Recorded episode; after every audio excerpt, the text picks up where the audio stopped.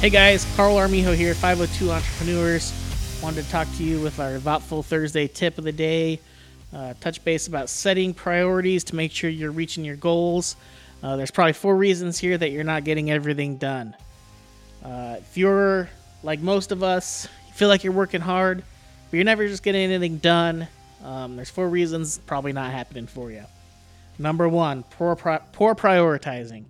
Make sure that your to do list has the most important items first.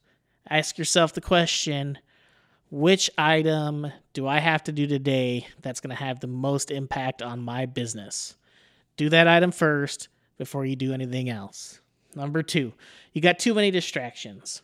Get off social media, get off your phone, close your email, focus on that important priority that's going to help you reach your goals in your business that's going to have the best impact that you can do today.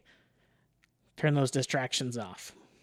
Number three, everything is taking longer than you thought. This happens to everybody. We're a poor judge of time. Make sure you're blocking off enough time for your task. That way you can focus on it, get it done, and then move on to the next thing that's going to help your business. Or the last one, number four, you're just simply working in the wrong times of the day for yourself. I'm a morning person. I put all my important tasks to do first thing in the morning. It's when I focus best. It's when I have the fewest distractions. It's when I can get the most work done. Now, you might be the opposite. You might be a night owl.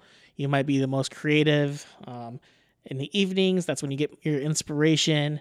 Um, you know, make sure you're setting time um, off for the times that are important to you do your best work whenever it's right for you guys. I want you to stay focused, keep these things in mind as you're setting priorities and trying to reach your goals.